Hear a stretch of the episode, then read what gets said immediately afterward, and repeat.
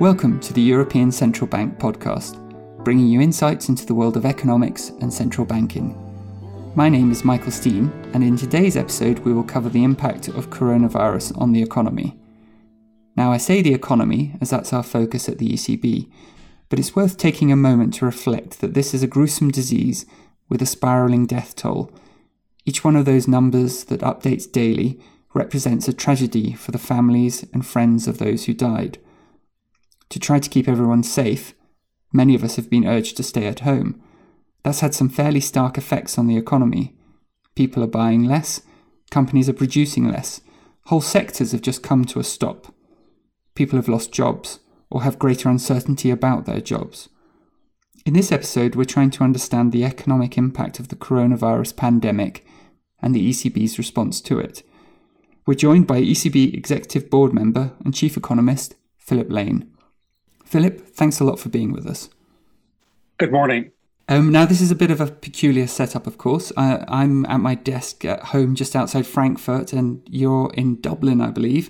Um, where are you and, and how are you doing? So for the last few weeks, uh, I've been uh, working from home. As you know, the uh, executive board has been working on a split team basis. So in these weeks, I've uh, worked from home. Uh, so far, uh, that has turned out okay. I think the E C B is built on a, a lot of teamwork. And I suppose my observation is if that teamwork has already been in place, so now it's nearly a year since I joined the E C B. So if you know the people uh, very well, then the fact that the day-to-day meetings are over the, the internet, over the phone line is okay because you already know, if you like, uh, the, the people you're talking with. We can work quite effectively, at least for a while, from home. That's the philosophy behind how the board is working. Well, um, to start off with, let's maybe talk a bit about the economy as a whole and how the coronavirus pandemic ha- has affected it. What, what are your observations? Where we are now, uh, here we are mid-May, it's probably at the very bottom of uh, the, the economic impact of, of the virus. That, you know, of course, China in the first few weeks of twenty twenty uh, ha- had a big hit. We've seen China now starting to recover a little bit. But for the European economy, uh, you know, in some countries it's early March. For more countries it's mid-March when, when the severe restrictions came into play. And only now, uh, in the middle of May, is there some uh, relaxation. So in, in these weeks where a lot of, uh, if you like, uh, face-to-face economic activity has been restricted, uh, this has been a really uh, spectacular decline in economic activity. Uh, it's very hard to look backwards and find uh, previous examples because, you know, uh, sometimes people say, oh, this is like the Great Depression. It's not, in the sense of the week-by-week decline in economic activity is more rapid this time. But on the other hand, we do know as uh, the restrictions are lifted, not going back to the old normal, but some level of recovery in economic activity can be expected. Uh, but if you like, every everyone who's looking at, at the European economy, the world economy, is agreeing that right now, at the second quarter of twenty twenty will be the bottom. And then in the coming weeks and months, we will have some recovery, but the big open question is, how quickly will that recovery happen? Uh, over what time period? Because, you know, I think we can all agree that what we expect now is uh, social distancing and also the personal attitudes to economic activity are going to remain uh, subdued until a vaccine is found. So it's not just a case of lifting the severe restrictions. It's also a case of uh, working out how to adapt how we do business, how we consume, how we invest uh, over the coming months. Okay, and that's a bit this concept of the new normal, right? So when we, we go back, but it's it's not like what it was before exactly, at least for the time being. Right, I, I think there's two sides to that. On the supply side, it does make it more difficult to conduct normal economic life. So, uh, you know, every day you can read about how offices have to be reconfigured, how uh, shopping has to be reconfigured. And then when you think about global supply chains, even just the, the coordination issue, which is, you know, around the world, uh, a given city might be ready, uh, but it's reliant on uh, inputs from somewhere else in the world. And then on the uh, you know demand side, uh, the question is, when will uh, people feel comfortable, for example, taking a vacation? When will people feel comfortable uh, going to a restaurant? Uh, so there's, there's many open questions there. And then on investment, you know, it's not exactly the conditions under which uh, firms will want to commit to large-scale uh, projects, given all of the uncertainty. Okay, we've clearly had a lot of bad news recently. Hospitals and healthcare workers have been struggling in some countries to deal with the crisis. So-called key workers in public transportation or the food industry have carried on working. Now, you, you mentioned this very dramatic decline we've seen um, caused by uh, essentially a sudden stop for big parts of the economy. So which sectors in the euro area have been or will be hit the most, would you say? Well, I think the key characteristic is really the, the face-to-face element. Uh, because, of course, uh, as we all have discovered, Uh, you can do a certain amount of uh, economic activity remotely uh, through through the internet, whether that's, as we just talked about, organizations uh, uh, producing services in particular remotely. But of course, you can also do, uh, to a degree, online shopping. Uh, but that doesn't really work for uh, uh, tourism, which is a very big uh, sector. It doesn't work for transportation. So whether that's personal Uh, travel, uh, business travel, uh, it doesn't work for that. It doesn't work for hotels. So, th- so, so that whole sector of trade, transport, uh, food services has been hit. Entertainment, you know, that's a big part of, in a high-income society, an important part of economic activity is arts, entertainment, re- recreation, sports, and so on. That's been hit a lot. For a while, construction uh, halted in a lot of places, even though that's one of the first sectors to recover. Manufacturing, as we mentioned, uh, if you're in an industry where essentially either uh, you're waiting for vital uh, inputs to arrive, uh, you may not be able to produce.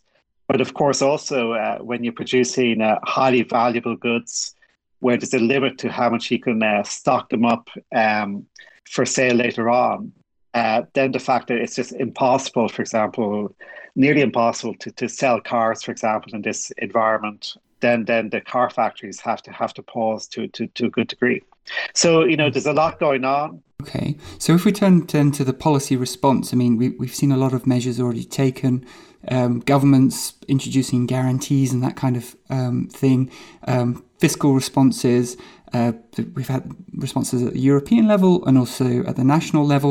Um, but if we look at the E C B, what is what is our role in this crisis, and, and exactly how does monetary policy, or how can monetary policy help here? So it's a, it's a very uh, special situation where monetary policy is vitally important in a fundamentally different way to normal. Most of the time, and if you go back two or three months, uh, our kind of focus was, How how do we provide the uh, monetary policy to help inflation uh, recover uh, to towards our aim of of close to to two percent? So that's the normal uh, focus of monetary policy. It's about delivering price stability. Now, with this shock, when it came along, there were two big issues. One, when you have a dramatic downturn in the economy, that threatens price stability because, of course, Uh, a very large reversal in the economy is also a situation where uh, disinflationary pressures are likely. So uh, we, we had to respond uh, to that. Uh, a second issue, of course, is uh, in a situation where there's uh, a lot of uh, lost uh, revenue. Many firms have lost revenue for a few weeks or months. There's a big demand for liquidity. Uh, because, of course, uh, a firm that was in good shape, at the very least, may need to borrow for a few weeks to maintain uh, cash flow. So liquidity needs uh, went up a lot. And third, uh, this is a, a really large shock in financial markets. So uh, if you like, the normal uh, activities of, of debt markets in particular are interrupted when, when you, you have to revise uh, your beliefs about the world in such a big way. So the E C B, uh, if you like, on those three fronts, Uh, one is uh, in terms of the uh, funding conditions in the economy, the, the path of interest rates. Two is in terms of uh, liquidity. And three is in terms of market stabilization.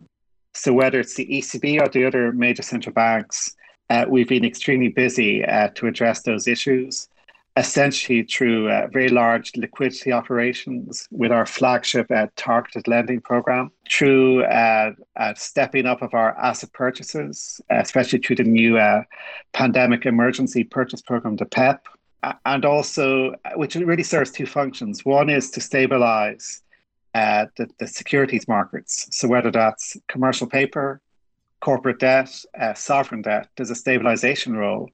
But also in a world where the interest rate is already very low, it's our main way to keep uh, the path of interest rates, short-term rates, medium-term rates, long-term rates, low enough to provide the, the conditions under which uh, households and firms uh, can obtain funding at a reasonable rate.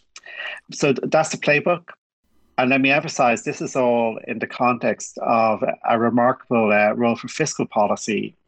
The lessons from uh, previous uh, uh, large shocks, the Great Depression and so on, is that it's very important that uh, the shock is not compounded by, for example, a loss of household income. So what we've seen is uh, is governments around the world stepping in with large transfer programs, whether that's uh, unemployment payments or payments to firms to help meet their payroll costs. And so this is really uh, has been a very dramatic uh, period for, for uh, fiscal policy and for monetary policy. Okay, and the two things are crucial to go together because the, the monetary policy is not going to... Well, I mean... Yes, go, sorry, go ahead. Sorry, yeah, so the, the idea that they go together, it's it's very important to, to make this point, especially when, you know, uh, we often talk about central bank independence.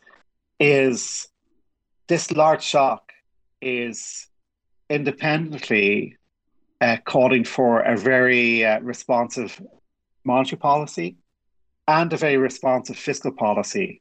So it's essentially the situation uh, does call for a lot of policy action on both fronts. Essentially, the, almost the definition of liquidity, it bridges a gap. But the ultimate uh, you know, hit on firms, on households, has to be met by fiscal policy. Central banks on their own can only do so much. So that there's an absolutely central role for fiscal policy.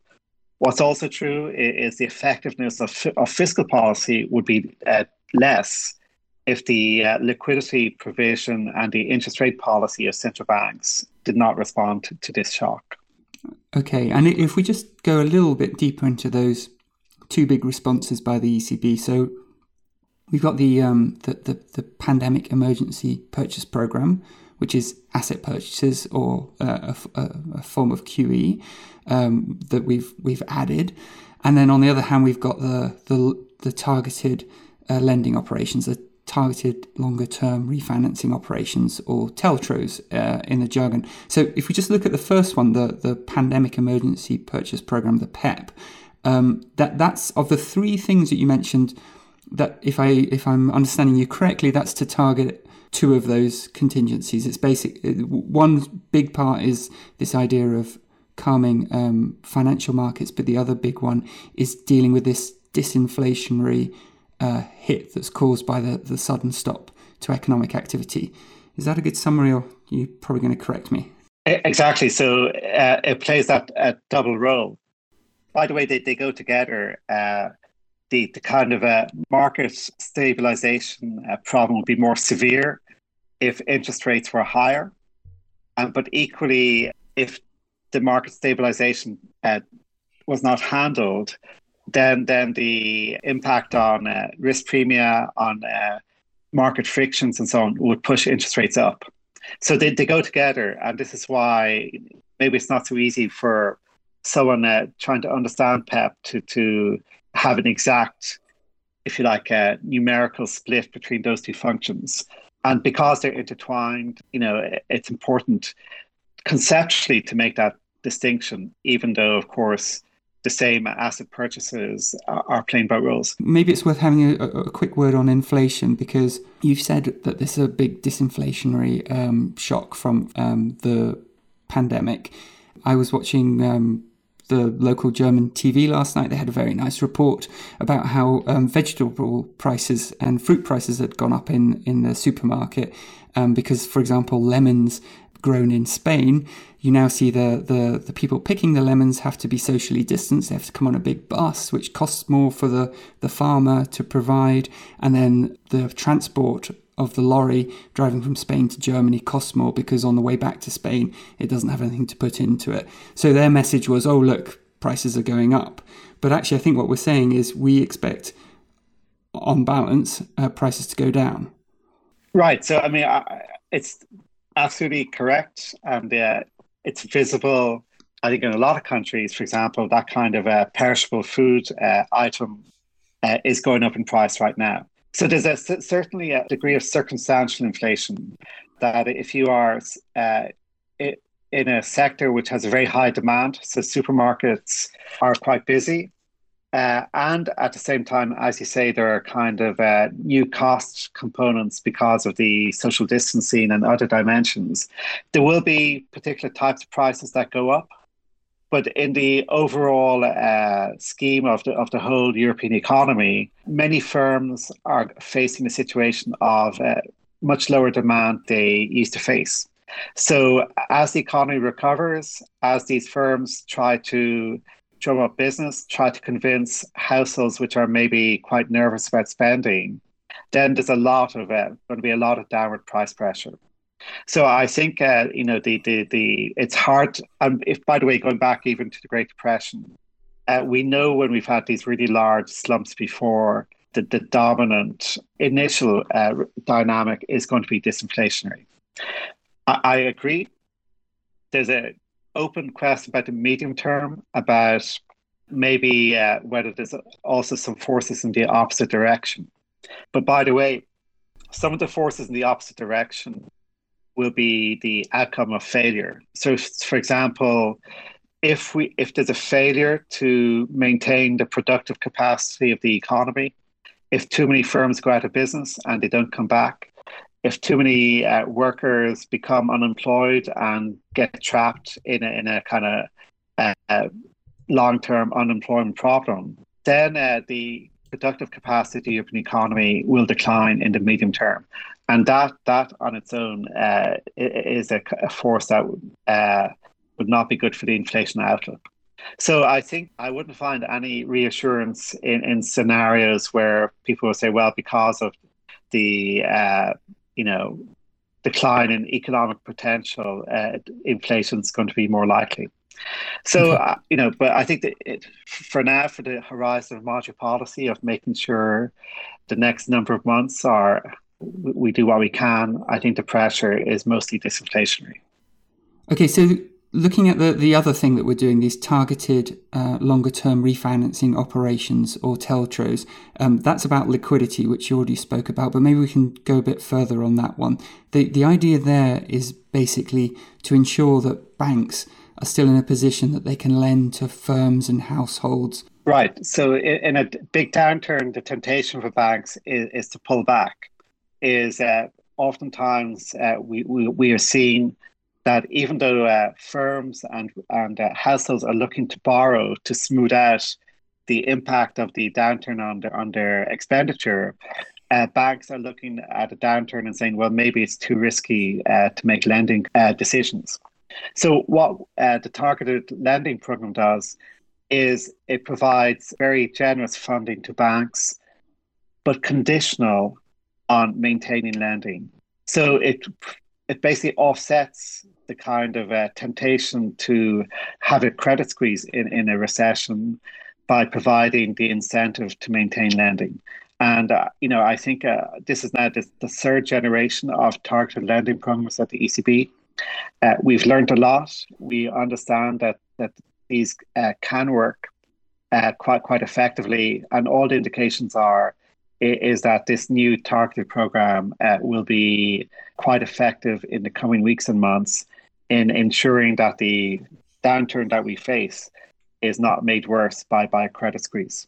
You've mentioned several times already the, the, the Great Depression um, and some of the historical um, comparisons that are being drawn. So maybe we'll let's finish with a perhaps unfairly impossible question, but you can give us some indication of where your thinking is, which is the, the long-term effects of this crisis on our economy. Uh, do, what what are your sort of initial thoughts on that? Where where does this lead to? Of course, uh, I mean, you know, I'm sure we're all reading the same uh, stories. For individual sectors, it's possible to to imagine uh, long-term effects, uh, the future of the office, uh, the future of travel, and so on. But from a, a lot of that is going to be a reallocation, uh, if you like. Uh, some sectors will uh, see increased demand, other sectors may see uh, reduced demand. So for the E C B, uh, our major focus is on the overall uh, macro effect. And there, I think it remains the case that unlike the Great Depression, this should not last a very long time. There should be a significant recovery. And if you like, the major damage to the long term, it would be, if you like, uh, if there were policy failures that made the, the crisis worse than otherwise and led to longer term inactivity, uh, where the level of demand in the economy doesn't recover sufficiently to, to allow uh, full employment to return. So I think uh, fiscal policy ma- and monetary policymakers have a heavy responsibility. And outside of those policy areas, of course, the major factor is going to be uh, the public health challenge of getting this uh, virus under control. Okay. Philip, thank you very much, and, and thank you so much for uh, for joining us on, on the line over from, from Dublin. I hope the internet played along okay with both of us there. Okay. Thank, thank you, Michael. Thank you. Thank you, Philip. This brings us to the end of this episode. We've seen that in the current extreme situation brought about by the coronavirus pandemic, the E C B is determined to support people, firms and banks through the current crisis. Stay tuned for our next episode, in which we'll discuss how the coronavirus crisis has impacted financial markets and what our role is there as a central bank. As usual, we'll link to a few publications by the E C B in the show notes, as well as other related information, including our web pages that aim to explain the E C B's measures in plain language. We'd love to hear your feedback and thoughts for future episodes via social media. You can use direct messages and comments. You've been listening to the European Central Bank podcast with Michael Steen. If you like what you've heard, please subscribe and leave us a review. Until next time, thanks for listening.